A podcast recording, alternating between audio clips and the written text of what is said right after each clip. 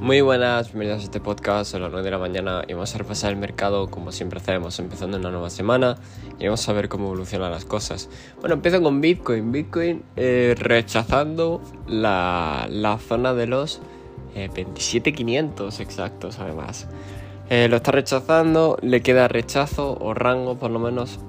Entonces, ¿qué esperar? Pues bueno, que toque el mínimo anterior, ¿no? Los 25.500, 25 tal cual, en, eh, en punto de decir, tal, cual exactos, eh, puede ser.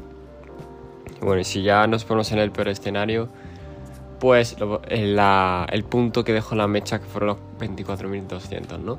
Pero por ahora vamos poco a poco y por zonas. Eh, va a depender también mucho de lo que hagan las bolsas.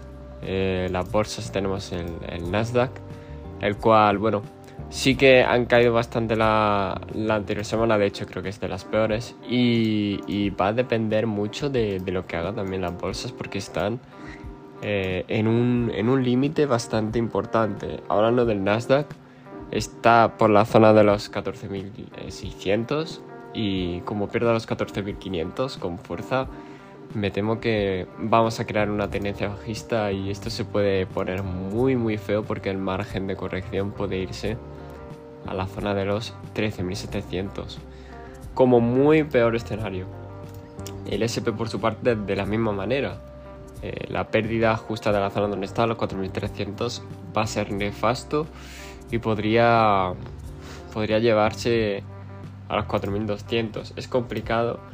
Eh, sí que es verdad que aún veo que los dos tienen mucha fuerza bajista o volumen bajista Así que todo va a depender de esta semana. Esta semana tenemos eh, datos de Estados Unidos, así que a ver cómo evoluciona todo. Eh, ¿Qué más puedo comentar? Bueno, es que el dólar sigue exactamente igual, así que no podría comentar nada de ello. Lo que sí quiero comentar es el oro. Que bueno, tiene mucha compresión, la verdad. Eh, se le acaba la volatilidad y tiene mucha, mucha compresión. Por lo que tocará esperar, porque tradear en medio de un rango es una tontería muy grande. si no es temporalidades muy bajas, ¿vale? Pero así en resumen, si pierde la zona de los 1920, ¿vale? Va a llegar perfectamente a la zona de los 1900, como siempre. Y, y bueno, y de alcista, pues hasta que no supere los máximos anteriores, nada, ¿no? Por último, el petróleo, vamos a ver cómo evoluciona esta semana, pero sí que estuvo rechazando bastante y podría llegar a la zona de los, bueno, de los 90, que es lo primero que dijimos, y luego ya estaremos hablando de quizás la zona de los 89, eh, ¿no? que puede ser una zona interesante, o inclusive las 88. Estoy hablando todo de retroceso porque eh, me preparo para lo peor. Evidentemente, el resumen alcista es que si superan los máximos anteriores, pues bueno, eh, eso es eh, perdón, significativamente nada más. Así que recordad, este podcast no es consejo de inversión ni nada de ello y nos vemos en el siguiente.